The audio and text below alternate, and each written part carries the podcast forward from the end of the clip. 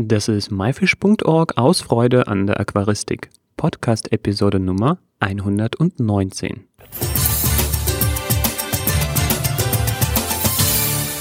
Hallo, mein Name ist Joris Jutiajews und danke, dass du heute wieder dabei bist. In dieser Episode haben wir Markus Mahl als Interviewpartner und widmen uns dem Thema Meerwasser. Markus Mahl ist Inhaber von Aquarium West GmbH und hat zahlreiche Süß- und Meerwasseraquarien in ganz Europa eingerichtet und führt zweitausend professionelle Wadungen pro Jahr durch. Markus weiß, worauf es beim Betrieb eines Meerwasseraquariums ankommt und wie Anfängerfehler vermieden werden können. Außerdem hat Markus vor kurzem einen eigenen Meerwasseraquarium-Podcast gestartet und möchte genau damit wichtige Aufklärungsarbeit leisten. In dieser Episode bekommst du die Antworten auf die wichtigsten Fragen zum Start deines ersten Meerwasseraquariums.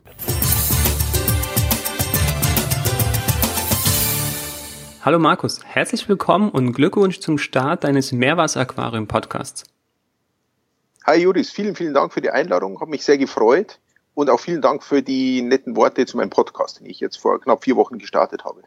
Ja, ähm... Das, ich muss auch gestehen, das ist auch so, ja, wie ich auf dich aufmerksam geworden bin jetzt für dieses Interview. Äh, Meerwasser ist sehr, sehr spannend.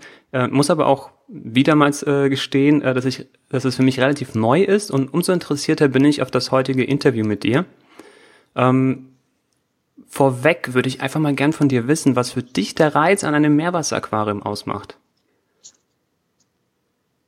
Der Reiz für mich an einem Meerwasseraquarium ist einerseits die liegenden Bewegungen der Korallen, die extrem schönen Farben, die große Auswahl an wirklich exotischen Tieren von Fischen bis hin zu Garnelen, die Fische putzen, Seesternen, Seeigeln und in Summe auch vielleicht sogar dieses Technikpaket, das es gibt, die beim Meerwasseraquarium einzusetzen sind.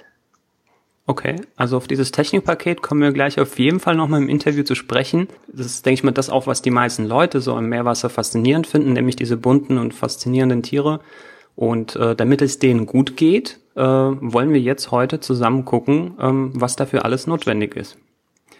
Sehr Ma- gerne.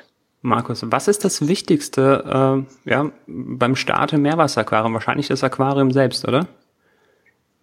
Ich würde sogar noch einen Schritt vor dem Aquarium beginnen und einfach mal mir überlegen, bevor ich mit dem Thema Meerwasseraquarium starte, wo liegt das Ziel für mich in dem Becken, was möchte ich mit dem Becken erreichen, welche Tiere möchte ich halten. Zumindest mal eine grobe Auswahl, um schon mal einzugrenzen, sind die von mir gewünschten Fischarten zum Beispiel jetzt in der angedachten Beckengröße überhaupt umsetzbar und auch haltbar und lebenswert haltbar für die Tiere. Bedeutet im Endeffekt, die Beckengröße ist einer der wichtigsten Aspekte und dazu berate ich immer auch unseren Kunden, so groß wie möglich einzusteigen, weil je größer das Aquarium ist, wie im Süßwasser auch, umso einfacher ist es zu handeln und zu halten von der Biologie her. Es verzeiht leichtere Pflegefehler. Limitiert wird es manchmal einfach durch die Deckenbelastung oder die Belastbarkeit der Decke und eventuell durch das Budget.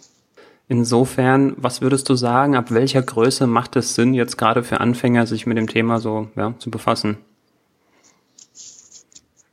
Ich, ich bin der Ansicht, gerade bei so Einsteigerbecken sollten wirklich diese dreihundert Liter nicht unterschritten werden, einfach aus dem Grund, weil da wird die Biologie handelbar und auch die Auswahl der zu haltenden Fische kommt in wirklich einen interessanten Rahmen. Mhm. Und was ich gesehen habe, bei der Nano-Aquaristik ist es oft so, dass die Einsteiger mit sehr, sehr guten Vorsätzen starten und am Schluss aber trotzdem nicht widerstehen können und dann Fische kaufen und die Fische dann wirklich in diesen kleinen Becken gehalten werden und wenig Spaß am Leben haben. Ja, das sollte auf keinen Fall passieren. Deswegen kommen wir auch äh, später im Interview auf die passenden Tiere zu sprechen. Äh, nun aber nochmal zurück zur Technik. Also wir haben die Größe von circa dreihundert Litern. Ähm, wie sieht es aus beim Licht? Welchen Lichttyp empfiehlst du und äh, wie stark soll da die Beleuchtung sein? Vielleicht gibt es so eine Faustformel, ähm, Watt pro Liter oder sowas. Also grundsätzlich bin ich ein absoluter L E D-Fan. Und bei der L E D ist, je mehr man an diesen L E Ds bestimmen und steuern kann, umso schöner, individueller kann man sein Licht einstellen. Muss jetzt zwar jetzt für einen Einsteigerbeck nicht unbedingt sein, bloß würde ich mal drüber nachdenken, damit ich auch schöne Lichtstimmungen erzeugen kann, auf solche Leuchtmittel zurückzugreifen. Was dazu führt, auch wenn ich diese Kanäle steuern kann, dass ich bei Problemen wie zum Beispiel Algen ganz gezielt meine Beleuchtungsstärke reduzieren kann, um diese Algenprobleme zu bekämpfen. Von der Beleuchtungsstärke her selbst bin ich sehr kritisch, immer so Pauschalaussagen zu treffen, weil auch hier ist wieder die Frage, wo soll es hingehen, weil die Korallen verschiedene Ansprüche ans Licht stellen, sprich es gibt, wie bei Wasserpflanzen auch, Korallen, die sehr wenig oder bis mittelstarkes Licht brauchen und welche, die viel Licht brauchen. Und an dem würde ich mich ein bisschen orientieren. Und es kreisen da immer wieder bestimmte Parameter im Raum, die aber sehr wenig wirklich über die Beleuchtungsstärke, die Intensität und den Sinn und Zweck aussagen. Okay, wir sind ja jetzt, sage ich mal, so... wollen ja eigentlich so ein Aquarium für einen Einsteiger beschreiben. Das heißt, er wird jetzt wahrscheinlich nicht die anspruchsvollsten Tiere haben.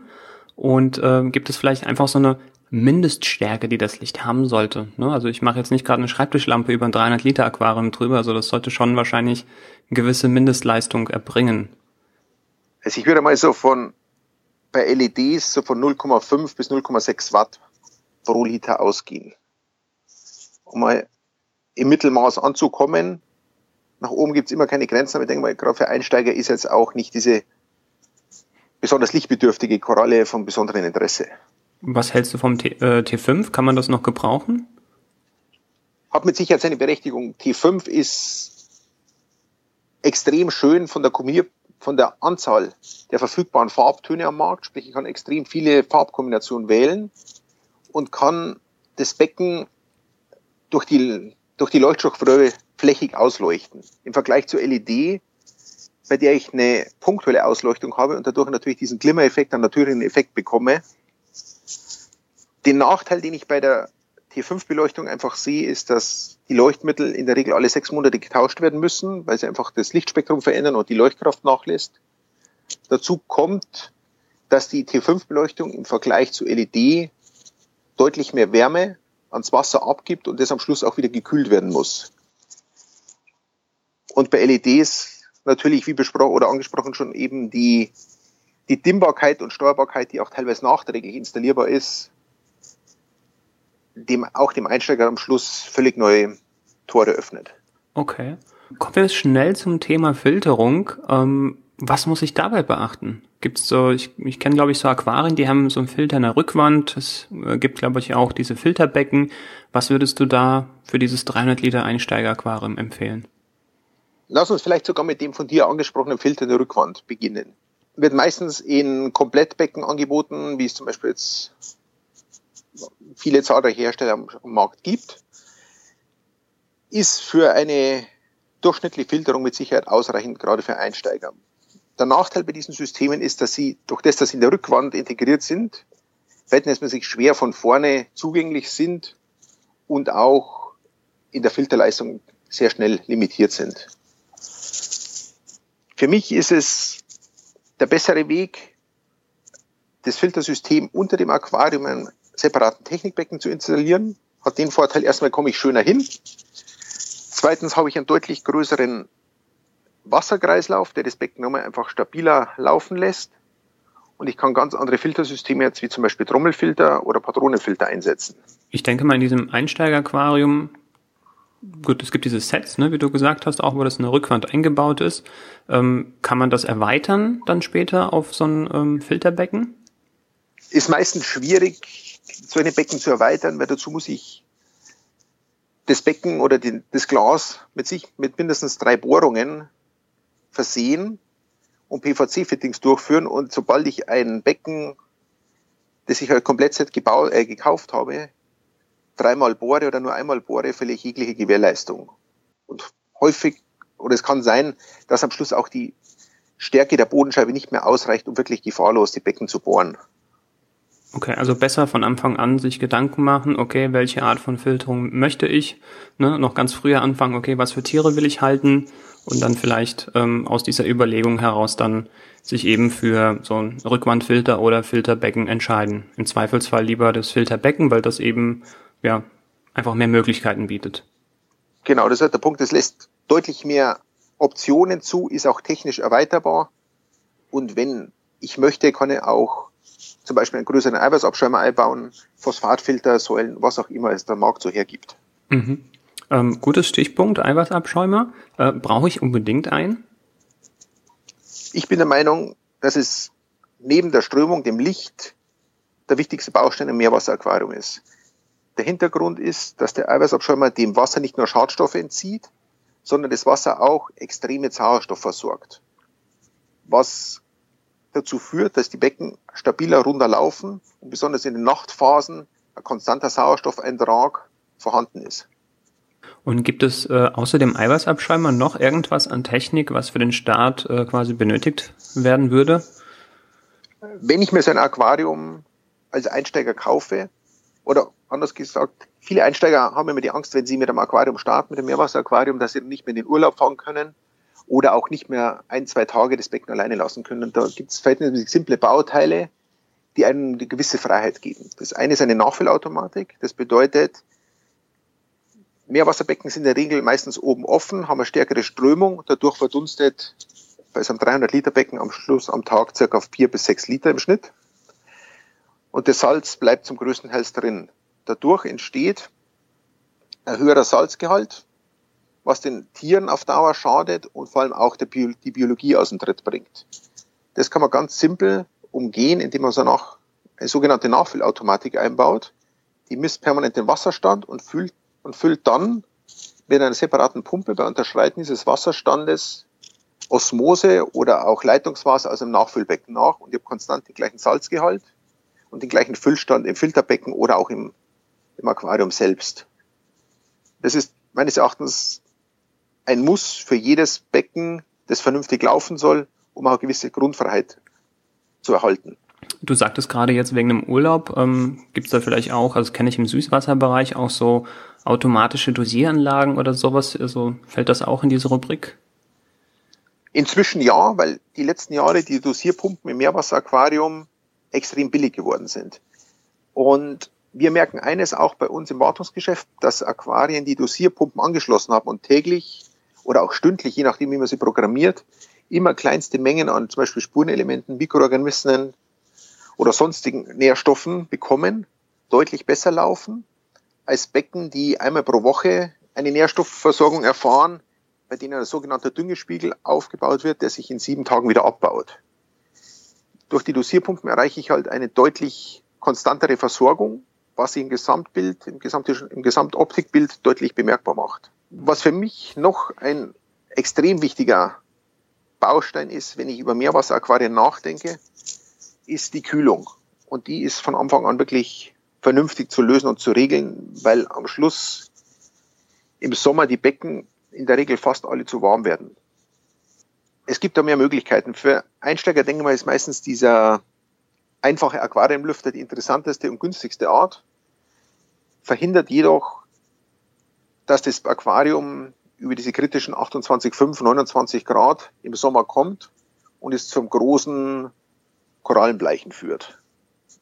Die restliche Technik, die man sonst noch einbauen kann und möchte, ist ein bisschen abhängig auch vom, vom Ziel und vom Budget des Aquariums. Gut, Markus, haben wir jetzt an Technik alles Wichtige abgedeckt? Für ein Einsteigerbecken, denke ich, ist man wirklich gut aufgestellt. Aber die Beleuchtung, den Filter, ähm, die Nachfüllautomatik, den Eiweißabschäumer, die Kühlung und eventuell on top noch die Dosierpumpen. Dann hat man schon mal ein vernünftiges, rundes Paket, das sehr schnell Spaß macht. Okay, gut. Dann lass uns äh, an die Einrichtung gehen. Ähm Wie geht man da am besten vor? Also ich habe schon mal gehört, da gibt es sowas wie Lebendgestein, was verwendet wird, so als Riffaufbau. Genau, Lebendgestein ist so in der Regel ein elementarer Baustein der Dekoration des Innenlebens. Es gibt da mehrere Dinge, einmal das Lebendgestein, einmal auch getrocknetes Riffgestein oder sogenanntes Riffkeramik. Der große Vorteil, den ich im Lehmgestein sehe, ist, dass auf dem Lehmgestein, sprich es ist ein Gestein, das dem Meer im Ursprungsland, im Ursprungsland entnommen wird und damit ins Aquarium eingesetzt wird, besetzt es mit Biologie, grob gesagt. Und diese Biologie stabilisiert das Becken extrem und bringt das Becken sehr schnell in die richtige Richtung. Wichtig ist bei der Auswahl des Lehmgesteins, vernünftige Qualität zu kaufen und sich nicht unbedingt auf diesen Kilopreis zu fixieren. Hintergrund ist folgendes: Es gibt sehr günstige Kilopreise am Markt, bei denen das Gestein aber selbst sehr schwer ist und im Vergleich ein hochporöses, leichtes Gestein zwar einen höheren Kilopreis hat, aber ich eine deutlich höhere Menge bekomme mit deutlich, mit deutlich höheren Biokulturen. Im Endeffekt das, ja, das Gegenstück nochmal zum Filter, der das auf, die, auf der natürlichen Seite stabilisiert, das ganze System. Okay. Und wie viel Lehmgestein sollte ich in so einem, oder Riffkeramik, also ich glaube, das ist so eine etwas äh, ja, ähm, naturschonendere äh, Alternative. Die könnte man vielleicht in Kombination mit einer Bakterienkultur dann verwenden zum Animpfen. Ähm, also jetzt, jetzt egal, für welche Variante man sich jetzt entscheidet, aber ähm, wie viel davon sollte man ungefähr verwenden in dem Aquarium? Ideal sind meines Erachtens immer diese hundert Prozent Lehmgesteinanteile. Wenn ich diese hundert Prozent nicht gehen möchte und nicht erreichen möchte, würde ich mindestens dreißig Prozent vom Gesamtvolumen als Lehmgestein nehmen. Da kann man nie verkehrt fahren, gibt immerhin eine ausreichende Biomasse und stabilisiert das Becken auf eine vernünftige Art und Weise. Bei hundert Liter würde ich, wenn wir aufs, mir falsch ausgeht, wenn wir aufs Volumen gehen, würde ich ungefähr zehn Prozent bis fünfzehn Prozent vom Gesamtvolumen gehen. Sprich bei hundert Liter, dass ich irgendwo zehn bis fünfzehn Kilo lebende Steine verwende. Okay, wir haben ein dreihundert Liter Aquarium, also sind wir so zwischen bei dreißig, fünfundvierzig Kilogramm Lehmgestein. Genau, ist meines Erachtens eine ideale Quote bei einer vernünftigen Qualität. Du sagst, dort lieber auf Qualität gehen. Wie kann ich diese Qualität erkennen? An Anzahl von kleinen Tierchen, die da drauf schon sitzen, oder gibt es da andere Merkmale? Grundsätzlich eigentlich verhältnismäßig simpel. Wenn du Lehmgestein siehst und es gerade für frische Becken, ist frisch importiertes Lehmgestein sehr, sehr gut. Das ist leicht erkennbar. Es ist meistens noch sehr stark mit grünen Algen. Das ist jetzt ein bisschen abschreckend für Süßwasseraquarianer. Mit grünen, höheren Algen nennt sich das, mit bestimmten Kaulerpa-Arten bewachsen. Ist altrosa und riecht frisch nach Meer. Es darf auf alle Fälle nicht stinken und vor allem nicht so einen fauligen Geruch haben. Das ist ein ganz wichtiger Punkt. Und am zweiten Schritt kommt es darauf an, wie das Lehmgestein im Handel zwischengehältert wird. Wenn das Lehmgestein gut durchströmt wird oder in so typischen Lehmsteinanlagen permanent befeuchtet wird und abgeschäumt wird, kann man in der Regel nicht viel verkehrt machen. Gut, kommen wir schnell zum weiteren äh, Punkt. Ich habe so ein bisschen die Zeit im Auge. Wie schnell kann ich äh, oder kann man in so ein Aquarium dann die Tiere einsetzen? In der Regel gibt es auch im, wie im Süßwasseraquarium, im Meerwasseraquarium eine Einlaufphase. Im Meerwasseraquarium dauert sie circa bis zum ersten Fisch sechs Wochen. Bei den Korallen geht es ein bisschen früher und das hängt ein bisschen ab, wie die Algenphasen, wie schnell die Algenphasen laufen. In der Regel beginnen sie im Meerwasseraquarium zuerst mit dieser Kieselalgenplage, die nach zehn, vierzehn Tagen durchgestanden ist, und dann nochmal so einer grünen Algenphase, die auch nochmal ein bis zwei Wochen dauert. Das heißt, nach vier Wochen kann ich normalerweise die ersten Korallen und eventuell auch schon die ersten algenfressenden Fische einsetzen, die ich aber nicht füttern muss. Und was wären denn so gute äh, und einfache Tiere oder Korallen, gerade für den Anfänger? Ideal ist immer zu starten in dieser Algenphase nach, nach einer vernünftigen Wasseranalyse, zum Beispiel Segel zu setzen, die das Becken, die restlichen Algen rausfressen auf natürliche Art und Weise. Und an Korallen immer ideal ähm, Lederkorallen zu setzen, die sich mit dem sogenannten Abschleimen, das ist der Selbstreinigungsprozess, verhältnismäßig gut gegen Algen wehren können. Oder Scheibenanemonen oder später in der sechsten, siebten Woche großblütige Steinkorallen. Kurze Frage zu dem Igel, der am Anfang ja diese Algen halt auffrisst. Der muss dann später sicherlich irgendwie speziell zugefüttert werden, wenn keine Algen mehr da sind, oder? Normalerweise nicht. Wenn du in einem dreihundert Liter Becken einen einzigen Igel hältst, findet der genügend Nahrung auf den Steinen. Okay, und auf dreihundert Liter reicht dann einer? Ich würde da nicht mehr als einen setzen, weil da wird es am Schluss von Riffaufbau, auf dem die, die Algen wachsen können, wird es für mehrere Seeigel sehr, sehr eng. Gut, ähm, ich glaube, damit haben wir schon so einen kleinen, ja, schon fast Mini-Ratgeber jetzt äh, für unseren Zuhörer, der interessiert ist, vielleicht ein Meerwasseraquarium anzufangen.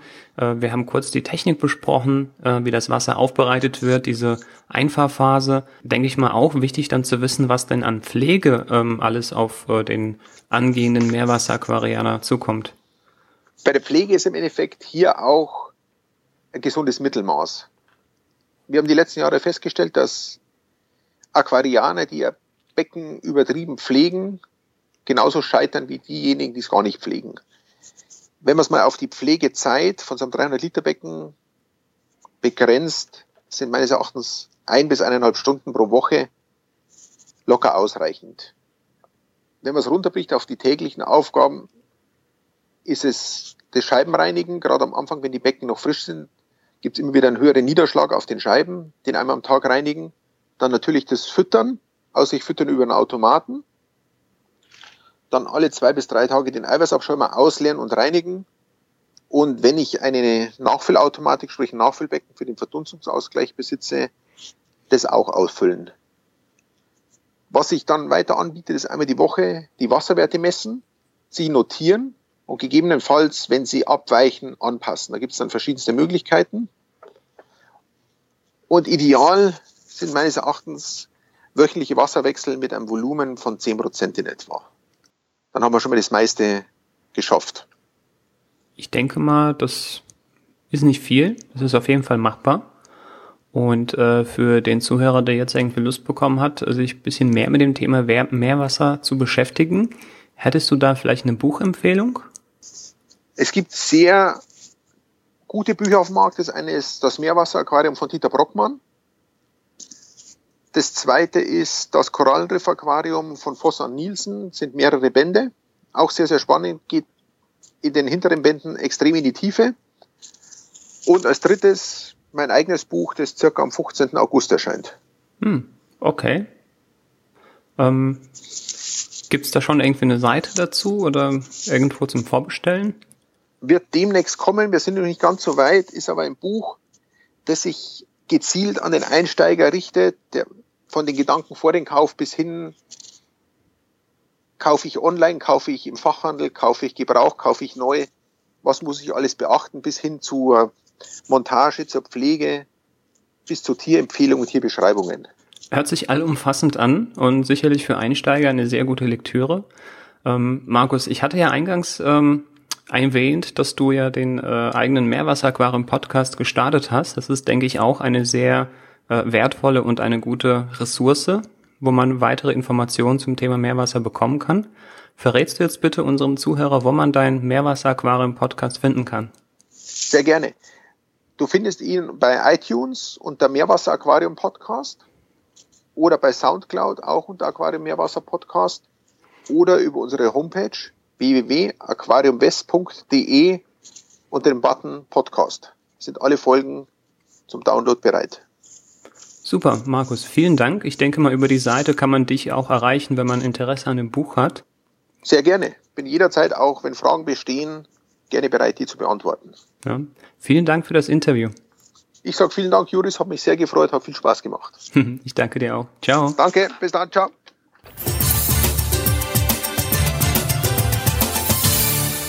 Das war das Interview mit Markus Mahl zum Thema Dein erstes Meerwasseraquarium und was du dabei beachten solltest. Wenn du diese Episode von unterwegs gehört hast, findest du alle genannten Links und Bilder in den Shownotes. Der Link dazu lautet w w w punkt my fish punkt org Episode hundertneunzehn. Episode wie immer als Wort und die Ziffern hundertneunzehn. Hast du bereits ein Meerwasseraquarium oder überlegst du dir eins zuzulegen?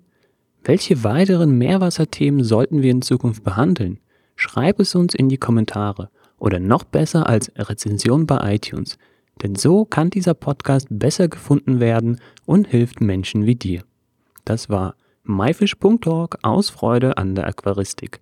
Tschüss und bis zum nächsten Mal, dein Joris.